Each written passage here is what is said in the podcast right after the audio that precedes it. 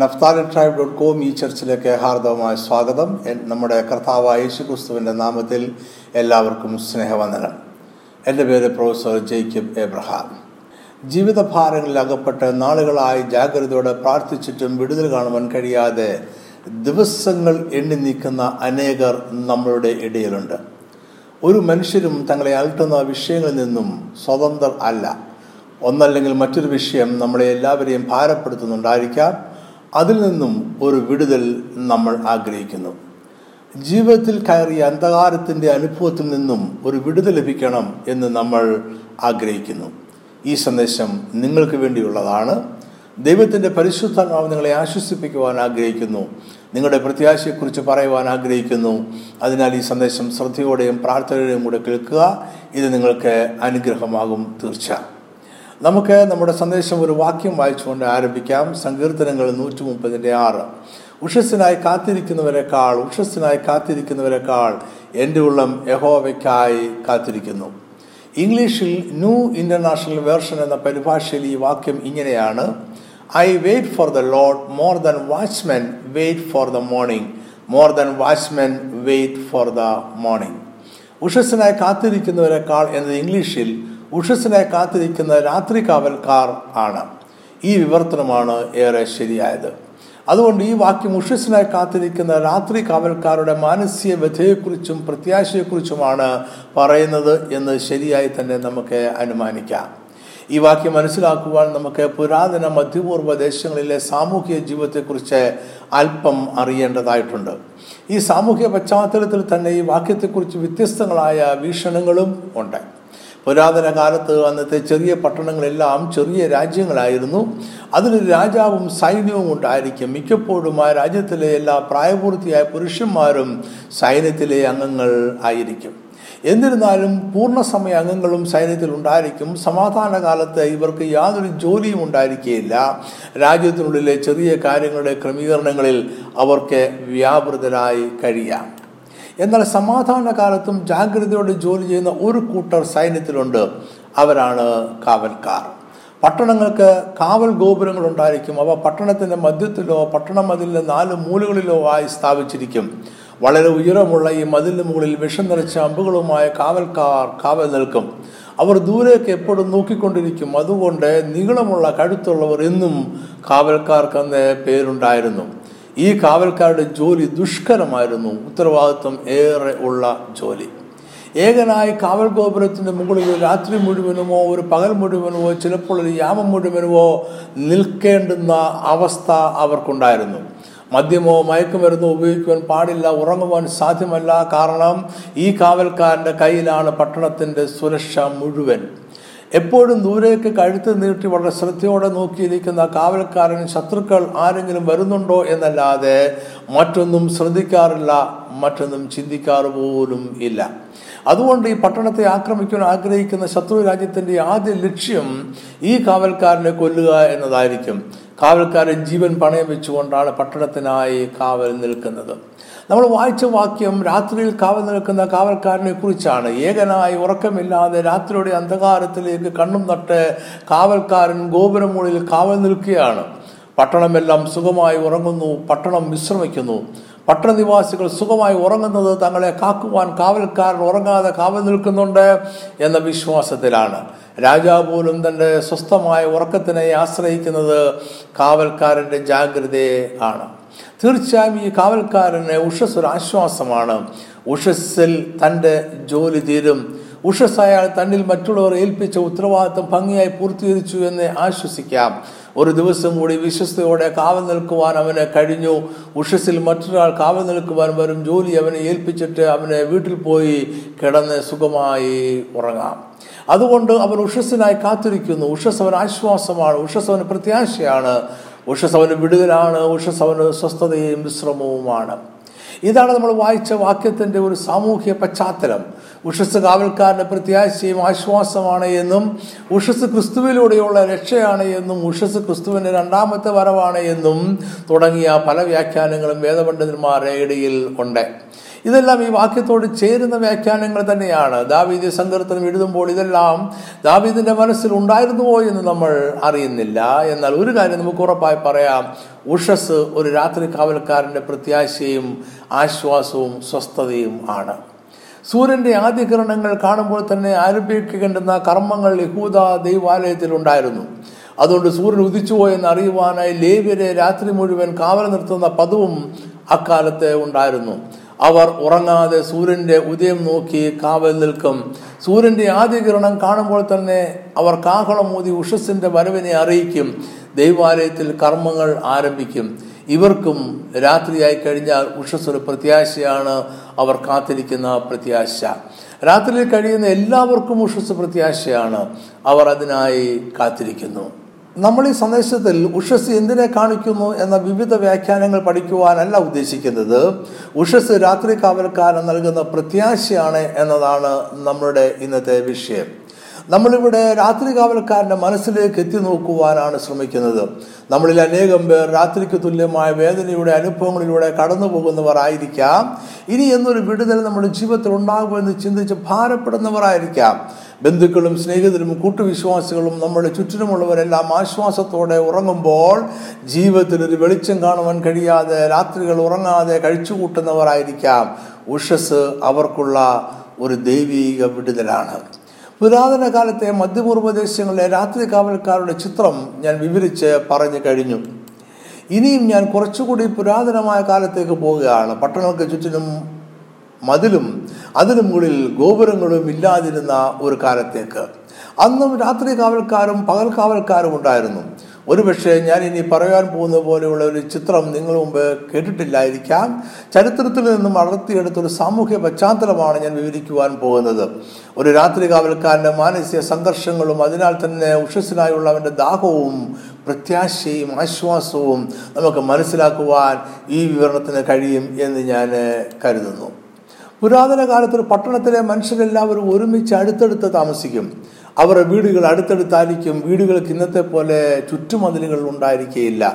വീടിനോട് ചേർത്ത് കൃഷിയിടങ്ങൾ ഉണ്ടായിരിക്കുകയില്ല. കൃഷിയിടങ്ങൾ വീടുകളിൽ നിന്നും ദൂരെയായിരിക്കും. അതിന് രാത്രിയിലും പകലും കാവൽക്കാർ ഉണ്ടായിരിക്കും. ഈ ഒരു സാമൂഹ്യ പശ്ചാത്തലം നമുക്ക് പഴയ നിയമകാലത്ത് കാണാം. ഗിദെയോന്റെ കാലത്ത് ഇസ്രായേൽ ജനത്തിന്റെ കൃഷിയിടങ്ങൾ ശത്രുക്കൾ ആയ മിദ്യാന്യർ വിളവെടുപ്പ് കാലത്താണ് കൊള്ള ചെയ്യുകയും നശിപ്പിക്കുകയും ചെയ്തുകൊണ്ടിരുന്നത്. അതുകൊണ്ടാണ് ശത്രുക്കളുടെ കയ്യിൽപ്പെടാതെ കുറച്ച് ഗോതമ്പ് മണികൾ ശേഖരിച്ച് വീടിനോടടുത്തുള്ള മുന്തിരിച്ചക്കൻ്റെ അടുത്ത് വെച്ച് മെതിച്ച് പൊടിച്ചെടുക്കുവാൻ ഗിദെയോൻ ശ്രമിക്കുന്നത്. കുറുക്കന്മാരുടെ വായിൽ പന്തം കെട്ടി അവയെ കൃഷിയിടങ്ങളിലേക്ക് ഓടിച്ചുവിട്ട് ഫെലിസ്ത്യരുടെ വിളവെടുപ്പിനെ തകർക്കുവാൻ ശിംശോനും ശ്രമിക്കുന്നുണ്ട്. ഒരു പട്ടണത്തിലെ അല്ലെങ്കിൽ അക്കാലത്തെ ചെറിയ പട്ടണങ്ങളിലെ അല്ലെങ്കിൽ ചെറിയ രാജ്യങ്ങളിലെ എല്ലാവരുടെയും കൃഷി ഇടങ്ങൾ ഒരുമിച്ചായിരിക്കും. അവരുടെ വീടുകളും ഒരുമിച്ചായിരിക്കും. കൃഷിയിടങ്ങളും താമസ സ്ഥലവും പുരാതന കാലത്ത് ഒന്നായിരുന്നില്ല. അവ തമ്മിൽ അല്പം അകലമുണ്ടായിരുന്നു. രണ്ടിനും രാവും പകലും കാവൽക്കാർ ഉണ്ടായിരുന്നു. പകൽ പട്ടണത്തിലെ എല്ലാവരും പുരുഷന്മാരും സ്ത്രീകളും കുട്ടികളും എല്ലാവരും കൃഷി സ്ഥലത്തേക്ക് പോകും. വ്യാപാരത്തിൽ ഏർപ്പെട്ടിരിക്കുന്നവർ പട്ടണത്തിലുണ്ടാകാം. അവരുടെ എണ്ണം കുറവായിരിക്കും. അവർ യാത്ര ചെയ്ത് വ്യാപാരം ചെയ്യുന്നവരായിരിക്കാം. ബാക്കിയുള്ള എല്ലാവരുടെയും തൊഴിൽ കൃഷിയാണ്. അവർ പ്രഭാതത്തിൽ കൃഷിയിടങ്ങളിലേക്ക് പോയാൽ സന്ധ്യയോടെ തിരികെ വരും. പ്രഭാതത്തിൽ അവർ തിരക്കോടെ ഭക്ഷണം കഴിക്കും. ഉച്ചയ്ക്ക് കഴിക്കുവാൻ ഭക്ഷണം അവർ കൊണ്ടുപോകും. അതവർ വയലിൽ വെച്ച് കഴിക്കും. സന്ധ്യയ്ക്ക് മുമ്പ് തിരികെ എത്തുന്ന അവർ അല്പവിശ്രമത്തിന് ശേഷം അത്താഴം കഴിക്കുവാൻ ഇരിക്കും. വെളിപ്പാട് 3:20 നമ്മളിങ്ങനെ വായിക്കുന്നു: ഞാൻ വാതിക്കൽ നിന്ന് മുട്ടുന്നു. ആരെങ്കിലും എൻ്റെ ശബ്ദം കേട്ട് വാതിൽ തുറന്നാൽ ഞാൻ അവൻ്റെ അടുക്കൽ ചെന്ന് അവനോടും അവൻ എന്നോടും കൂടെ അത്താഴം കഴിക്കും. യേശു ഇവിടെ പറയുന്നത്, അവൻ വാതിക്കൽ നിന്ന് മുട്ടുന്നത് കേട്ട് ആരെങ്കിലും വാതിൽ തുറന്നാൽ അവൻ അകത്ത് കടന്ന് വീട്ടുടയോടൊപ്പം അത്താഴം കഴിക്കുമെന്നാണ്. അതായത് യേശു രാവിലെ ഉച്ചയ്ക്കും അല്ല വാതിക്കൽ നിന്ന് മുട്ടുന്നത്, രാത്രിയിൽ അത്താഴ സമയത്താണ്. നമ്മൾ മുമ്പ് കണ്ടതുപോലെ രാവിലെ പട്ടണ നിവാസികൾ എല്ലാവരും കൃഷിയിടങ്ങളിലേക്ക് പോകുവാനായി നല്ല തിരക്കിലായിരിക്കും. പ്രഭാത ഭക്ഷണം കഴിക്കുന്നത് മിക്കപ്പോഴും നിന്നുകൊണ്ട് തിരക്കോടെ ആയിരിക്കും. അപ്പോൾ യേശു വരുന്നത് കൊണ്ട് കാര്യമായ പ്രയോജനം ഇല്ല. ഉച്ചയ്ക്ക് ആഹാരം കഴിക്കുന്നത് കൃഷിയിടങ്ങളിൽ വെച്ച് തന്നെയായിരിക്കും. അവിടെയും ഒരു സംഭാഷണം നടത്തുവാൻ യോജിച്ച സാഹചര്യമല്ല. എന്നാൽ കൃഷിയിടങ്ങളിലെ ജോലിയെല്ലാം കഴിഞ്ഞ് സന്ധ്യയോടെ എല്ലാവരും വീടുകളിൽ തിരികെ എത്തും. പിന്നെ ആഹാരം കഴിക്കുക, രാത്രിയിൽ വിശ്രമിക്കുക എന്നത് മാത്രമാണുള്ളത്. അതുകൊണ്ട് രാത്രിയിലത്തെ ആഹാരം ഒരു കുടുംബത്തിൽ എല്ലാവരും ഒരുമിച്ചിരുന്ന് സാവധാനം കഴിക്കും. ഈ സമയത്താണ് കുടുംബാംഗങ്ങൾ തമ്മിൽ വിശേഷങ്ങൾ പങ്കിടുന്നത്. കഴിഞ്ഞ ഒരു പൽക്കാലത്തെ വിശേഷങ്ങൾ, അനുഭവങ്ങൾ എന്നിവ അവർ പരസ്പരം പങ്കിടും. അവരുടെ വേദനകളും ഒറ്റപ്പെടുത്തലുകളും ആശയും നിരാശയും വിശ്വാസവും പ്രത്യാശയും ലക്ഷ്യങ്ങളും തകർച്ചയും എല്ലാം അവർ പങ്കിടുന്ന സമയമാണ് ഇത്. ഭാവിയെക്കുറിച്ചുള്ള പദ്ധതികളും ആകാംക്ഷയും ഭയവുമെല്ലാം അവർ പങ്കിടും. അവർ പരസ്പരം ആശ്വസിപ്പിക്കുകയും ബലപ്പെടുത്തുകയും പ്രോത്സാഹിപ്പിക്കുകയും തിരുത്തുകയും ചെയ്യുന്ന സമയം കൂടിയാണിത്. നമുക്ക് ഒരുമിച്ച് നിൽക്കാം, നമുക്ക് ഒരുമിച്ച് മുന്നേറാം, ഞാൻ സഹായിക്കാം എന്നെല്ലാം അവർ പരസ്പരം ഉറപ്പ് കൊടുക്കുന്നു. ഈ ആശ്വാസത്തോടെ അവർ അത്താഴം കഴിച്ചുറങ്ങുവാനായി പോകുന്നു. യേശു പറയുന്നു, അവൻ അത്താഴ സമയത്തെ നമ്മുടെ വാതിക്കൽ നിന്ന് മുട്ടുന്നു. നമുക്കേറെ സമയമുള്ള, സാവകാശമുള്ള സമയം നോക്കി യേശു വന്നിരിക്കുകയാണ്. മാത്രമല്ല, നമ്മുടെ സൗഹൃദ സംഭാഷണത്തിൽ യേശുവിനോടുകൂടി പങ്കെടുക്കുവാൻ ആഗ്രഹമുണ്ട്. നമ്മുടെ വേദനകൾ കേൾക്കുവാൻ, നിരാശയും തകർച്ചയും പങ്കിടുവാൻ, വിജയം ആഘോഷിക്കുവാൻ യേശു ആഗ്രഹിക്കുന്നു. ഭാവിയെക്കുറിച്ചുള്ള പദ്ധതിയിൽ യേശുവിനും ചില നിർദ്ദേശങ്ങൾ നൽകുവാനുണ്ട്. അത് ദോഷത്തിനായല്ല, നമ്മുടെ നന്മയ്ക്കായിട്ടത്രേ. ഈ വേദഭാഗം അന്നത്തെ ജീവിത രീതിയെ കാണിക്കുന്നു. രാവിലെ തിരക്കിട്ട് കൃഷിയിടങ്ങളിലേക്ക് പോകുന്ന പട്ടണ നിവാസികൾ, ഉച്ചയ്ക്ക് കൃഷിയിടങ്ങളിൽ തന്നെ കഴിയുന്ന ജനങ്ങൾ, രാത്രിയിൽ വീട്ടിൽ ശാന്തമായി വിശ്രമിക്കുന്ന പട്ടണ നിവാസികൾ. ഇവർക്ക് പകലും രാത്രിയിലും വീടുകൾ സ്ഥിതി ചെയ്യുന്ന സ്ഥലത്തും കൃഷിയിടങ്ങളിലും കാവൽക്കാർ ഉണ്ടായിരുന്നു. അവർക്ക് പൊതുവായ രണ്ട് ശത്രുക്കളാണ് അന്നുണ്ടായിരുന്നത്. ഒന്ന് ശത്രു രാജ്യക്കാർ. ശത്രു രാജ്യക്കാർ തൊട്ടടുത്തുള്ള സമ്പന്നമായ പട്ടണങ്ങളെ ആക്രമിക്കും. അവരുടെ സ്വത്തുക്കൾ കൊള്ളയും സ്ത്രീകളെ പിടിച്ചുകൊണ്ടുപോകും, പുരുഷന്മാരെ കൊന്നുകളയും. മിക്കപ്പോഴും അവരുടെ കൃഷിയിടങ്ങളിൽ ശത്രുക്കൾ ആക്രമിക്കും. അക്കാലത്ത് രാജ്യത്തിൻ്റെ സമ്പത്ത് കൃഷിയാണ്. ആഹാരം ഉണ്ടാകുക എന്നതാണ് പ്രധാനപ്പെട്ട ആവശ്യം. അതുകൊണ്ട് സമ്പത്തിൻ്റെ അടിസ്ഥാനം ആഹാര സാധനങ്ങളുടെ ശേഖരം ആയിരുന്നു. യേശു പറഞ്ഞ വിഡ്ഢിയായ ധനികന്റെ ഉപമ ഓർക്കുക. അവന് നല്ല ഒരു വിളവ് കിട്ടിയപ്പോൾ അത് കളപ്പുരയിൽ ശേഖരിച്ചു വെച്ചു. ഇനി സന്തോഷിക്കുക, ആനന്ദിക്കുക എന്ന് പറഞ്ഞ് സന്തോഷിച്ചു. അവന് സ്വർണത്തിൻ്റെയോ വെള്ളിയുടെയോ ശേഖരം ഉണ്ടായതുകൊണ്ടല്ല, കൃഷിയിൽ നിന്നും ലഭിച്ച വിളവ് ധാരാളമായി ശേഖരിച്ചതിനാലാണ് അവൻ അത്യധികം സന്തോഷിച്ചത്. കൃഷിയും വിളവുകളും സാമ്പത്തിക അടിത്തറ ആയിരുന്നു. ശത്രുക്കൾ രാജ്യത്തെ തകർക്കുവാൻ ഉപയോഗിക്കുന്ന പ്രധാനപ്പെട്ട ആയുധം അന്നും ഇന്നും സാമ്പത്തിക അടിത്തറ തകർക്കുക എന്നതാണ്. അതേസമയം ദൈവിക പദ്ധതിയിൽ നിന്നും മനുഷ്യരെയും രാജ്യങ്ങളെയും അകറ്റുവാനും ശത്രു ഉപയോഗിക്കുന്നത് സാമ്പത്തിക സമൃദ്ധിയാണ് എന്നത് മറ്റൊരു വിരോധാഭാസമാണ്. ലോകത്തിലെ സമ്പന്ന രാജ്യങ്ങളെ നോക്കിയാൽ അത് നമുക്ക് മനസ്സിലാക്കുവാൻ കഴിയും. എന്നാൽ ദാരിദ്ര്യവും അഭികാമ്യമല്ല എന്നും കൂടെ ഞാനിവിടെ കൂട്ടിച്ചേർക്കട്ടെ. പകൽ പട്ടണ നിവാസികൾ എല്ലാവരും കൃഷിയിടങ്ങളിൽ പോകുമ്പോൾ അവരുടെ വാസസ്ഥലം ശൂന്യവും ആളുകളില്ലാതെയും കിടക്കും. ഈ സമയം ശത്രുക്കൾക്ക് അവരുടെ പട്ടണത്തെ ആക്രമിക്കുക എളുപ്പമാണ്. ശത്രുക്കൾക്ക് അവരുടെ പട്ടണത്തെ കൊള്ള ചെയ്യുവാനും തീ വെച്ച് നശിപ്പിച്ചു കളയുവാനും എളുപ്പം കഴിയും. എതിർക്കുവാൻ അവിടെ ആരും ഉണ്ടായിരിക്കുകയില്ല. അതുകൊണ്ട് അവിടെ പകൽ കാവൽക്കാരനെ ആവശ്യമുണ്ട്. കാവൽക്കാർ അവർ കൃഷിയിടങ്ങളിലായാലും താമസ സ്ഥലത്തായാലും ശത്രുവിനെ ജാഗ്രതയോടെ നോക്കി നിൽക്കും. ശത്രു വരുന്നത് കണ്ടാൽ അവർ ശത്രുക്കളെ അവരാൽ കഴിയുന്ന വണ്ണം ആക്രമിക്കും. അവർ കാഹള ഊതും, പട്ടണക്കാരെ ഒരുമിച്ച് ചേർക്കും. കാവൽക്കാരൻ്റെ അസാധാരണ സ്വരത്തിലുള്ള നീണ്ട കാഹളം വിളിച്ചു പറയുന്നത് ശത്രു ആക്രമിക്കുന്നു, ഒരുമിച്ച് കൂടുവീൻ, ശത്രുവിനെതിരായി ഒന്നായി യുദ്ധം ചെയ്യുവീൻ എന്നാണ്. അവിടെ രണ്ടാമത്തെ ശത്രുക്കൾ വന്യമൃഗങ്ങളായിരുന്നു. വന്യമൃഗങ്ങൾ അവരുടെ വീടുകൾ ആക്രമിക്കും, അവരുടെ കൃഷിയിടങ്ങളും ആക്രമിക്കും. പട്ടണ നിവാസികളിൽ ചിലർ ആടുമാടുകളെ മേയിച്ചുകൊണ്ട് ജീവിക്കുന്നവരായിരിക്കാം. മൃഗങ്ങളുടെ മാംസം അവരുടെ ആഹാരമായിരിക്കാം. ഇതെല്ലാം വന്യമൃഗങ്ങളെ ആകർഷിക്കും. അതുകൊണ്ട് പട്ടണത്തെ പകലും രാത്രിയിലും സംരക്ഷിക്കേണ്ടതുണ്ട്. അതിനായി കാവൽ ഏർപ്പെടുത്തേണ്ടതുണ്ട്. വന്യമൃഗങ്ങൾ പട്ടണത്തിലേക്ക് വരാതെ അവയെ കാട്ടിലേക്ക് ചെന്ന് ആക്രമിക്കുന്ന രീതിയും ഉണ്ടായിരുന്നു. പട്ടണത്തിലേക്ക് വരുന്ന വന്യമൃഗങ്ങളെ ഓടിച്ചു കളയുകയോ കൊല്ലുകയോ ചെയ്യുന്നത് പ്രതിരോധ മാർഗമാണ്.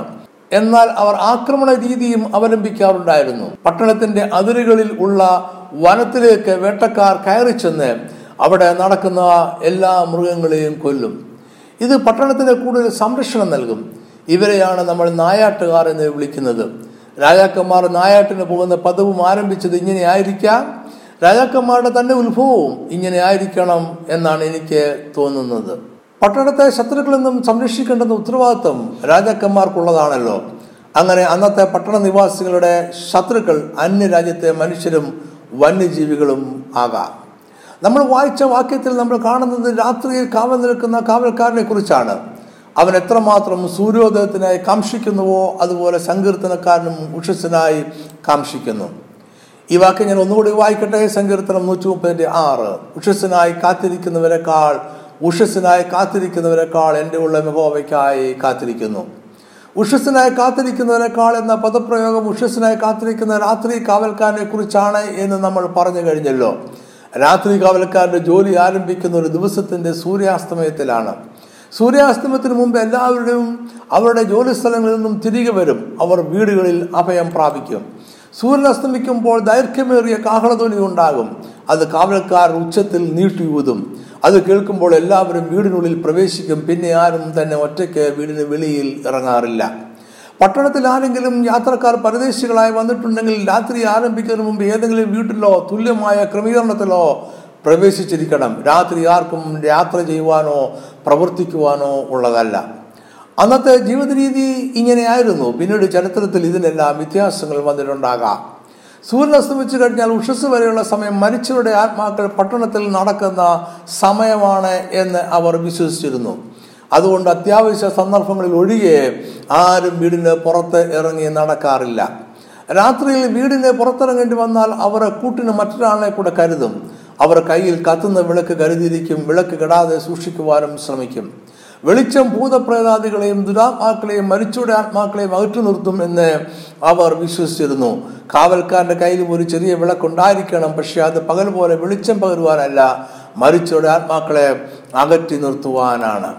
സന്ധ്യയാകുമ്പോൾ സൂര്യൻ അസ്തമിച്ച് കഴിയുമ്പോൾ കാവൽക്കാരൻ കാഹളം നീട്ടി ഉച്ചത്തിലൂതും. രാത്രി ആരംഭിച്ചു കഴിഞ്ഞു.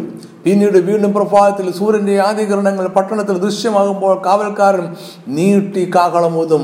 രാത്രി കഴിഞ്ഞിരിക്കുന്നു എന്ന് അവൻ വിളിച്ചു പറയുകയാണ്.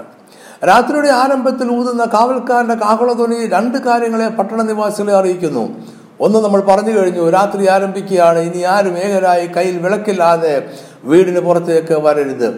രണ്ടാമത്തെ കാര്യം ഇതിലും പ്രധാനപ്പെട്ടതാണ്. രാത്രി കാവൽക്കാരൻ എത്തിക്കഴിഞ്ഞു, അദ്ദേഹം ജോലി ഏറ്റെടുത്തു കഴിഞ്ഞു. ഇനി എല്ലാവർക്കും ശത്രുഭയം കൂടാതെ സുഖമായി വിശ്രമിക്കാം.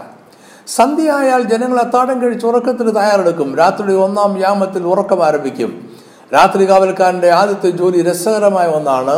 അവൻ പട്ടണത്തിലെ ഓരോ വീടിൻ്റെയും വാതിൽക്കൽ മുട്ടി വിളിക്കും. ആരും വാതിൽ തുറക്കാറില്ല. തുറക്കണമെന്ന് അവൻ ആഗ്രഹിക്കുന്നുമില്ല. രാത്രി കാവൽക്കാരൻ വാതിൽക്കൽ മുട്ടി വിളിച്ചുകൊണ്ട് രണ്ട് കാര്യങ്ങൾ ആ വീടിനുള്ളിൽ താമസിക്കുന്നവരോട് ചോദിക്കും. ഒന്ന്, അത്താഴത്തിന് ശേഷം ഉറങ്ങുവാൻ പോകുന്നതിന് മുമ്പ് വീടിൻ്റെ വാതിൽ അകത്തു നിന്നും കുറ്റിയിട്ട് സൂക്ഷിച്ചുവോ? കള്ളന്മാരും ശത്രുക്കളും വന്യമൃഗങ്ങളും അന്ധകാരത്തിന് മറപറ്റി വീടിനുള്ളിൽ കയറാതിരിക്കുവാൻ ഇത് ആവശ്യമാണ്. കാവൽക്കാരന് മാത്രം ഉത്തരവാദിത്തമല്ല, വീട്ടിടുവനും അതിൻ്റെ ഉത്തരവാദിത്തം ഉണ്ട്. അവൻ്റെ രണ്ടാമത്തെ ചോദ്യം ഇതായിരുന്നു, അത്താഴത്തിന് ശേഷം അടുപ്പിലെ തീ വെള്ളമൊഴിച്ച് അണച്ചുവോ? ഉറങ്ങുന്നതിന് മുമ്പ് വിളക്ക് അണച്ചുവോ? അടുപ്പിൽ തീ കിടന്നാൽ ഒരുപക്ഷെ അത് ആളിക്കത്തിയേക്കാം. വീട്ടുകാർ അത് അറിഞ്ഞില്ല എന്ന് വന്നേക്കാം. ഒരു വീടിന് തീ പിടിച്ചാൽ അത് അടുത്ത വീട്ടിലേക്ക് പടരും. കാരണം എല്ലാ വീടുകളും അടുത്തടുത്താണ് പണിതിരിക്കുന്നത്. അത് പട്ടണത്തെ മുഴുവൻ നശിപ്പിക്കുന്ന തീയായി മാറിയേക്കാം. അതുകൊണ്ട് ഉറങ്ങുന്ന സമയത്ത് വീടിനുള്ളിൽ അടുപ്പിലോ വിളക്കിലോ തീ കാണരുത്. ഇത് പട്ടണത്തെ കരുതിയുള്ള സുരക്ഷയാണ്. ഈ ചോദ്യങ്ങൾ അവരെ ഈ രണ്ട് കാര്യങ്ങളും ചെയ്യുവാൻ ഓർമ്മപ്പെടുത്തും. എല്ലാ വീടുകളിലും ഈ ചോദ്യം ചോദിച്ചു കഴിഞ്ഞാൽ പിന്നെ കാവൽക്കാരൻ ആരെയും ശല്യപ്പെടുത്താറില്ല. ശത്രുക്കളായ അന്യദേശക്കാർ പട്ടണത്തിന് നേരെ വരുന്നുണ്ടോ, വന്യമൃഗങ്ങൾ വരുന്നുണ്ടോ എന്ന് നോക്കി കാവൽക്കാരൻ രാത്രി ചെലവഴിക്കുവാൻ പോകുകയാണ്. ക്രമേണ ഓരോ വീട്ടിലെയും വിളക്ക് അണയും. ഓരോ വീടും നിശബ്ദമാകും. പട്ടണം മുഴുവനും ഉറക്കത്തിലേക്ക് കടക്കും. കാവൽക്കാരനും മരിച്ചുവിടാൻ ആത്മാക്കളും മാത്രം പട്ടണത്തിൽ അങ്ങിങ്ങായി നടക്കും. സൂര്യാസ്തമയത്തിൽ കാഹളം നീട്ടി ഊതി കാവൽക്കാരൻ തൻ്റെ ജോലി ആരംഭിച്ചതാണ്. സൂര്യൻ അപ്പോൾ അസ്തമിച്ച് കഴിഞ്ഞതേ ഉണ്ടായിരുന്നുള്ളൂ. അസ്തമ സൂര്യൻ്റെ വിളറിയ വെളിച്ചം അവിടെവിടെ ഒളിച്ചും പാത്തും നിലനിന്നിരുന്നു. പട്ടണവാസികളുടെ സംസാരം അവരുടെ വീടുകളിൽ നിന്നും അല്പമായി കേൾക്കാമായിരുന്നു. ക്രമേണ അസ്തമ സൂര്യൻ്റെ അവസാന കിരണവും മാഞ്ഞുപോയി. വീടുകളിൽ വെളിച്ചമണഞ്ഞു. വീടുകൾ നിശബ്ദമായി. പട്ടണത്തിൻ്റെ ജീവൻ തന്നെ നിലച്ചു പോയതുപോലെ തോന്നി. കാവൽക്കാരന് തൻ്റെ സ്വന്തം ശ്വാസത്തെ അനുഭവിക്കുവാനും കേൾക്കുവാനും കഴിയുന്ന നിശബ്ദത എല്ലായിടത്തും വ്യാപിച്ചു. സന്ധ്യാസമയത്ത് കാവൽക്കാരൻ കാഹളം ഊതിയപ്പോൾ രാത്രി ആരംഭിക്കുന്നു എന്ന സന്ദേശം പട്ടണ നിവാസികളോട് വിളിച്ചു പറഞ്ഞു. അതേ കാഹളം കാവൽക്കാരോട് തന്നെ പറഞ്ഞ ഒരു സന്ദേശമുണ്ട്. രാത്രിയുടെ ആരംഭമായി. ഇനി അവൻ്റെ ജീവിതത്തിൽ ഒരു നീണ്ട രാത്രിയുടെ കാലഘട്ടമാണ്. എല്ലാവരും ഉറങ്ങുമ്പോൾ ഉറക്കമില്ലാതെ ഏകാന്തയിൽ കട്ടുകൂടുന്ന അന്ധകാരത്തിൽ മരിച്ചവരുടെ ആത്മാക്കൾ മാത്രം യാത്ര ചെയ്യുന്ന ഈ പട്ടണവീതിയിൽ ഒരു നീണ്ട രാത്രി അവനായി കാത്തിരിക്കുന്നു. കാഹളം പട്ടണക്കാർക്ക് ആശ്വാസമാണ്. കാവൽക്കാരൻ എത്തിയല്ലോ. അതേ കാഹളം കാവൽക്കാരോട് പറയുന്നു, എല്ലാവരും നിന്നെ ഏകനായി വിട്ടുപോകുകയാണ്. ഏകാന്തതയുടെ നീണ്ട രാത്രി നിനക്കായി കാത്തിരിക്കുന്നു. എന്നാൽ ഇതിനൊരു അവസാനമുണ്ട് എന്ന് കാവൽക്കാരൻ അറിയാം. പക്ഷെ അത് വിദൂരതയിൽ പ്രത്യക്ഷപ്പെടുവാനിരിക്കുന്നതേ ഉള്ളൂ. അവിടെ എത്തുവാൻ ഒരു ദീർഘയാത്രയുണ്ട്. അവിടെ എത്തുന്നതിന് മുമ്പ് ഒരു നീണ്ട രാത്രിയിലൂടെ കടന്നു പോകണം. രാത്രിയിലെ ഓരോ യാമവും കഴിയുമ്പോൾ കാവൽക്കാരൻ ഹ്രസ്വമായി കാഹളം ഊതും. ആരുടെ ഉറക്കം കെടുത്തുവാനല്ല ഇത് ഊതുന്നത്, രാത്രി എത്രമാത്രം പിന്നിട്ടു എന്ന് അറിയിക്കുവാനാണ്. അവൻ ഉറങ്ങുന്നില്ല എന്ന് പട്ടണവാസികൾ അതിലൂടെ അറിയും. അവൻ ഉറങ്ങാതിരിക്കുവാനും ഇത് സഹായിക്കും. ഉറങ്ങുന്ന പട്ടണവാസികളിൽ ചിലർ ഈ കാഹള ശബ്ദം കേൾക്കും. അവർ ഓരോ കാഹളവും എണ്ണും. ഓരോ കാഹളവും പറയും, ഇതാ രാത്രി ഒരു യാമം കൂടി കഴിഞ്ഞിരിക്കുന്നു, ഇതാ ഉഷസ് ഒരു യാമം കൂടി അടുത്തിരിക്കുന്നു. സന്ധ്യ കഴിഞ്ഞപ്പോൾ, ഇരുൾ ആരംഭിച്ചപ്പോൾ, എല്ലാവരും വീടുകൾക്കുള്ളിൽ അഭയം തേടിയപ്പോൾ, എല്ലാവരും ഉറക്കത്തിലേക്ക് വഴുതി വീണപ്പോൾ കാവൽക്കാരുടെ ജീവിതത്തിലേക്ക് അന്ധകാരം പ്രവേശിക്കുകയായിരുന്നു. ഏകാന്തതയും ഒറ്റപ്പെടുത്തലും വിശപ്പും ദാഹവും നിറഞ്ഞ ഒരു രാത്രി ആരംഭിക്കുകയായിരുന്നു. ആദ്യയാമം കഴിഞ്ഞപ്പോൾ അവൻ കാഹളം മെല്ലെ ഹ്രസ്വമായി ഊതി. അത് അവനോട് തന്നെ പറഞ്ഞു, അവൻ്റെ രാത്രിയുടെ അനുഭവം ഇപ്പോൾ ഒരു യാമം പൂർത്തിയാക്കിയിരിക്കുന്നു. പക്ഷെ അന്ധകാരത്തിൻ്റെ കാലഘട്ടം അവസാനിച്ചിട്ടില്ല. അവൻ്റെ ഒറ്റപ്പെടലിൻ്റെ സമയം കഴിഞ്ഞിട്ടില്ല. എന്നാൽ അത് മാറിപ്പോകും. അതിനായി ഇനിയും യാമങ്ങൾ കാത്തിരിക്കണമെന്ന് മാത്രം. കാവൽക്കാരൻ കിഴക്കേ ദിക്കിലേക്ക് നോക്കും. വല്ല വെളിച്ചവും വരുന്നുണ്ടോ? ഇല്ല, സമയമായിട്ടില്ല. ഇനിയും അന്ധകാരത്തിൻ്റെ യാമങ്ങളുണ്ട്. കാത്തിരിപ്പിൻ്റെ കാലഘട്ടം അവസാനിച്ചിട്ടില്ല. എന്നാലും അവനൊരു ആശ്വാസമുണ്ട്. ഈ രാത്രി അവസാനിക്കും. എൻ്റെ ജീവിതത്തിലെ എല്ലാ രാത്രികളും അവസാനിച്ചിട്ടുണ്ട്, അതുകൊണ്ട് തന്നെ ഇതും അവസാനിക്കും. രാത്രി അനന്തമായി നീളുകയില്ല. കിഴക്ക് ഉഷസ്സുദിക്കും. അത് നിശ്ചയം തന്നെയാണ്. അതാണ് അവൻ്റെ പ്രത്യാശ, അതാണ് അവൻ്റെ ആശ്വാസം, അതാണ് അവൻ്റെ ബലം. ഉഷസ്സിനായി അവൻ കാത്തിരിക്കുകയാണ്. പക്ഷെ അന്ധകാരം കുറയുകയല്ല, കൂടുകയാണ്. ഓരോ യാമം കഴിയും തോറും രാത്രി മൂർധന്യത്തിലേക്ക് നീങ്ങുകയാണ്. ഇരുളിന് കട്ടി കൂടുകയാണ്. ഏകാന്തതയും ഒറ്റപ്പെടലും ഏറി വരികയാണ്. വിശപ്പും ദാഹവും വർദ്ധിക്കുകയാണ്. ആശ്വാസത്തിനായി യാതൊന്നും കാണുന്നതുമില്ല. ഓരോ ഹ്രസ്വകാഹളവും രാത്രിയേറെ വർദ്ധിച്ചിരിക്കുന്നു, അന്ധകാരമേറെ വർദ്ധിച്ചിരിക്കുന്നു എന്ന് കാവൽക്കാരനോട് തന്നെ പറയുകയാണ്. ഏറ്റവും ഇരുട്ടുള്ള രാത്രിയുടെ യാമത്തിലേക്ക് അവൻ നീങ്ങുകയാണ്. അപ്പോഴും അവന് ഒരു പ്രത്യാശയുണ്ട്. ഉഷസ് വരും, നിശ്ചയം. അവന് വിടുതലുണ്ടാകും, ആശ്വാസമുണ്ടാകും, ജീവിതത്തിൽ വെളിച്ചം പരക്കും, അവൻ്റെ ഏകാന്തത മാറും. ചുറ്റിനും ഇരുൾ കട്ടുപിടിക്കുമ്പോഴും അവൻ പ്രത്യാശിക്കും, നിശ്ചയമായും ഉഷസ് ഉണ്ടാകും. ഉഷസ് ഉണ്ടാകുമെന്നതൊരു വിശ്വാസം മാത്രമല്ല, ഒരു സത്യമാണ്. ഉഷസ് ദൈവത്താൽ നിശ്ചയിക്കപ്പെട്ടതാണ്. അവൻ്റെ ജീവിതത്തിലേക്ക് ഇരുളിൻ്റെ തുല്യമായ അനുഭവങ്ങൾ കടക്കുന്നതിന് മുമ്പായി തന്നെ ദൈവം ഉഷസ്സിനെ നിശ്ചയിച്ചുകൊണ്ട് ആക്കിയിരുന്നു. അതുകൊണ്ട് ഉഷസ് ഒരു കഥയല്ല, അത് സംഭവിക്കാനിരിക്കുന്ന സത്യമാണ്. അതിലവന് നിശ്ചയം ഉണ്ടായിരുന്നു. അതുകൊണ്ട് ഇരുളിന് അവനെ നിരാശപ്പെടുത്തുവാനോ പരാജയപ്പെടുത്തുവാനോ കഴിയുകയില്ല. ഒന്നും കാണുവാനില്ല എങ്കിലും, യാതൊന്നും കേൾക്കുവാനില്ല എങ്കിലും, ആരും ആശ്വസിപ്പിക്കുവാനില്ല എങ്കിലും കാവൽക്കാരൻ ക്ഷീണിക്കുകയില്ല. കാരണം രാത്രി വർദ്ധിച്ചു വരുമ്പോൾ അവൻ ഓർക്കുന്ന ഒരു സത്യം കൂടിയുണ്ട്. ഉഷസ് വരും, നിശ്ചയം. ദൈവം അത് അങ്ങനെ തന്നെ കൽപ്പിച്ചിരിക്കുന്നു, അത് സംഭവിക്കും. രാത്രി അതിൻ്റെ മൂർധന്യത്തിലെത്തി. അർദ്ധരാത്രിയായി. ഒരു വീടിൻ്റെ കിളിവാതിലൂടെ ഒരു ശബ്ദം പുറത്തേക്ക് വന്നു, കാവൽക്കാരാ, കാവൽക്കാരാ, രാത്രി എന്തായി? കാവൽക്കാരൻ തൻ്റെ കാഹളം ഹ്രസ്വമായി ഊതി. അവൻ പറഞ്ഞു, രാത്രി മധ്യത്തിലെത്തിയിരിക്കുന്നു. അവൻ്റെ രാത്രിയുടെ അനുഭവങ്ങൾ അതിൻ്റെ മൂർധന്യ അവസ്ഥയിലെത്തി. അപ്പോൾ അവന് ഒരു കാര്യം കൂടി ഓർത്തു, ഇരുൾ ഏറ്റവും കൂടിയിരിക്കുന്നു, ഇനി അതിന് കട്ടി കൂടുകയില്ല. അന്ധകാരത്തിൻ്റെ പോരാട്ടം ഏറ്റവും രൂക്ഷമായിരിക്കുന്നു, എന്നാൽ ഇനി അതിന് തീഷ്ണത കൂടുകയില്ല. ഇത്രയും യാമങ്ങൾ എൻ്റെ ജീവിതത്തിൽ അന്ധകാരം വർദ്ധിച്ചു വർദ്ധിച്ചു വരികയായിരുന്നു. ഇനി അത് വർദ്ധിക്കുകയില്ല. എല്ലാ പോരാട്ടങ്ങളും രൂക്ഷമാകുന്ന ഘട്ടമുണ്ട്. പിന്നീട് അത് നീങ്ങിപ്പോയേ മതിയാകും. കാവൽക്കാരൻ പ്രത്യാശയോടെ കിഴക്ക് ദിക്കിലേക്ക് നോക്കി. ഉഷസായോ? ഇല്ല, ഉഷസായിട്ടില്ല. എന്നാൽ അത് വരും, നിശ്ചയം. അവൻ ഇനിയുള്ള യാമങ്ങളേറെ പ്രത്യാശയോടെ ചെലവഴിക്കും. പോരാട്ടങ്ങൾ അവസാനിച്ചതുകൊണ്ടല്ല, അതിൻ്റെ അവസാന ഘട്ടത്തിലേക്ക് എത്തിച്ചേർന്നതുകൊണ്ടാണ്. അടുത്ത യാമം അവസാനിക്കുമ്പോൾ അവൻ വീണ്ടും കാഹളം ഹ്രസ്വമായി ഊതും. ഓരോ യാമം അവസാനിക്കുമ്പോൾ ഊതുന്ന ചെറിയ കാഹളധ്വനിക്കെല്ലാം ഒരേ ശബ്ദമായിരിക്കും. എന്നാൽ അർദ്ധരാത്രിക്ക് ശേഷം അവൻ ഊതുന്ന കാഹള ശബ്ദത്തിൻ്റെ ഉള്ളിൽ ഒരു വ്യത്യാസമുണ്ടായിരിക്കും. പ്രത്യാശയുടെയും സന്തോഷത്തിൻ്റെയും ധ്വനി കൂട്ടത്തിൽ കലർന്നിരിക്കുന്നത് പോലെ തോന്നും. അവൻ്റെ സന്തോഷം അവൻ്റെ ശബ്ദത്തിലുണ്ട്. അത് ഉഷസ്സായതുകൊണ്ടല്ല, ഉഷസ് വരും എന്ന നിശ്ചയം ഉള്ളതുകൊണ്ടാണ്. അങ്ങനെ രാത്രിയുടെ അവസാന യാമവും എത്തി. കാവൽക്കാരൻ ആശയോടെ ഉഷസ്സിനായി നോക്കുകയാണ്. സൂര്യൻ ഉദിക്കാറായോ? സൂര്യൻ്റെ ആദികിരണങ്ങൾ കാണുവാനായോ? അവൻ്റെ രാത്രിയുടെ അനുഭവങ്ങൾ അവസാനിക്കുവാൻ പോകുകയാണ്. അവൻ്റെ ഏകാന്തത, കഷ്ടത, വേദന, ഒറ്റപ്പെടൽ എല്ലാം അവസാനിക്കുവാൻ പോകുകയാണ്. ഇതാ ഉഷസ് എത്തിക്കഴിഞ്ഞു. സൂര്യൻ്റെ ആദികിരണങ്ങൾ പട്ടണത്തിലേക്ക് വീണു. കാവൽക്കാരൻ സന്തോഷവാനായി. അവൻ കാഹളമെടുത്തു നീട്ടി ഉറക്കെ ഊതി. ഈ കാഹളത്തിൻ്റെ ശബ്ദം പട്ടണവാസികളോട് പറഞ്ഞു, രാത്രി കഴിഞ്ഞിരിക്കുന്നു, ഉഷസായിരിക്കുന്നു, ഇനി എഴുന്നേൽക്കാം, പകലിൻ്റെ പ്രവൃത്തികൾ ചെയ്യാം. അതേ കാഹളം കാവൽക്കാരോട് പറയുന്നത് വ്യത്യസ്തമായ ഒരു സന്ദേശമാണ്. ഇതാ നിന്റെ രാത്രി കഴിഞ്ഞിരിക്കുന്നു, നിന്റെ വേദന തീർന്നിരിക്കുന്നു, ഇനി നിനക്ക് വിശ്രമത്തിൻ്റെ യാമങ്ങളാണ്. യുദ്ധം കഴിഞ്ഞുള്ള ഒരു വലിയ വിശ്രമം. കാവൽക്കാരൻ്റെ ഉഷസ്സിലെ കാഹളം അങ്ങനെ ജയത്തിൻ്റെ ഘോഷമായി മാറി. അവൻ നിരാശയും വേദനയും ജയിച്ച് ജയം നേടിയിരിക്കുന്നു. എന്താണ് കാവൽക്കാരൻ്റെ ജയത്തിൻ്റെ രഹസ്യം? ഏകനായി ചുറ്റിനും ഏറി വരുന്ന ഇരുളിൽ നിന്നപ്പോൾ അവൻ എന്തായിരിക്കും ചിന്തിച്ചത്? തീർച്ചയായും അവന് വേദനയും ഭാരവും നിരാശയും തോന്നിയിട്ടുണ്ടായിരിക്കാം. എന്നാൽ അവൻ തകർന്നില്ല. കാരണം അവനൊരു പ്രത്യാശ ഉണ്ടായിരുന്നു. ഉഷസ് വരും നിശ്ചയം. ഉഷസ് അവൻ്റെ പ്രത്യാശയാണ്, വിടുതലാണ്, ദൈവപ്രവൃത്തിയാണ്, ദൈവത്തിൻ്റെ ഇടപെടലാണ്. മറ്റൊരു രീതിയിൽ പറഞ്ഞാൽ ഉഷസ് അവൻ്റെ പ്രത്യാശയായ ദൈവം തന്നെയാണ്. ദൈവം ഇടപെടും, ദൈവം വിടുവിക്കും, ദൈവം സൗഖ്യമാക്കും, ദൈവത്തിൻ്റെ പ്രവൃത്തി വെളിപ്പെടും. അത് നിശ്ചയം തന്നെ, അത് സംഭവിക്കും. ഇപ്പോഴത്തെ നമ്മുടെ അവസ്ഥ രോഗത്തിൻ്റെയോ നിന്ദയുടെയോ പരിഹാസത്തിൻ്റെയോ തകർച്ചയുടെയോ ആയിരിക്കാം.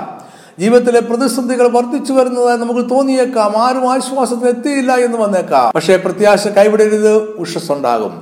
അത് വരാതിരിക്കുകയില്ല. ദൈവം അത് കൽപ്പിച്ചാക്കിയിരിക്കുന്നു. അത് സംഭവിക്കാതിരിക്കുകയില്ല. രാത്രി ആരംഭിക്കുന്നതിന് മുമ്പായി തന്നെ ദൈവം ഉഷസ് കൽപ്പിച്ചാക്കിയിട്ടുണ്ട്. ഉഷസ് വരും നിശ്ചയം. ഞാൻ ഈ സന്ദേശം ഇവിടെ അവസാനിപ്പിക്കുകയാണ്. അതിനുമുമ്പ് നമ്മുടെ TV പ്രോഗ്രാമുകളെ കുറിച്ചൊരു വാക്ക് പറയട്ടെ. എല്ലാ മാസവും 1ാമത്തെ ശനിയാഴ്ചയും 3ാമത്തെ ശനിയാഴ്ചയും വൈകിട്ട് 5 മണിക്ക് പവർവിഷൻ TV നമ്മുടെ പ്രോഗ്രാമുണ്ട്. ഇവിടെ നമ്മൾ വേദവസം ഗൗരവമായി പഠിക്കുന്നു. മറക്കാതെ കാണുക, മറ്റുള്ളവരും കൂടെ പറയുക. എല്ലാ മാസവും 1ാമത്തെയും 3ാമത്തെയും ശനിയാഴ്ച വൈകിട്ട് 5 മണിക്ക് പവർവിഷൻ TV. ഈ സന്ദേശം കണ്ടതിനും കേട്ടതിനും വളരെ നന്ദി. ദൈവം നിങ്ങളെല്ലാവരെയും സമൃദ്ധമായി അനുഗ്രഹിക്കട്ടെ. ആമേൻ.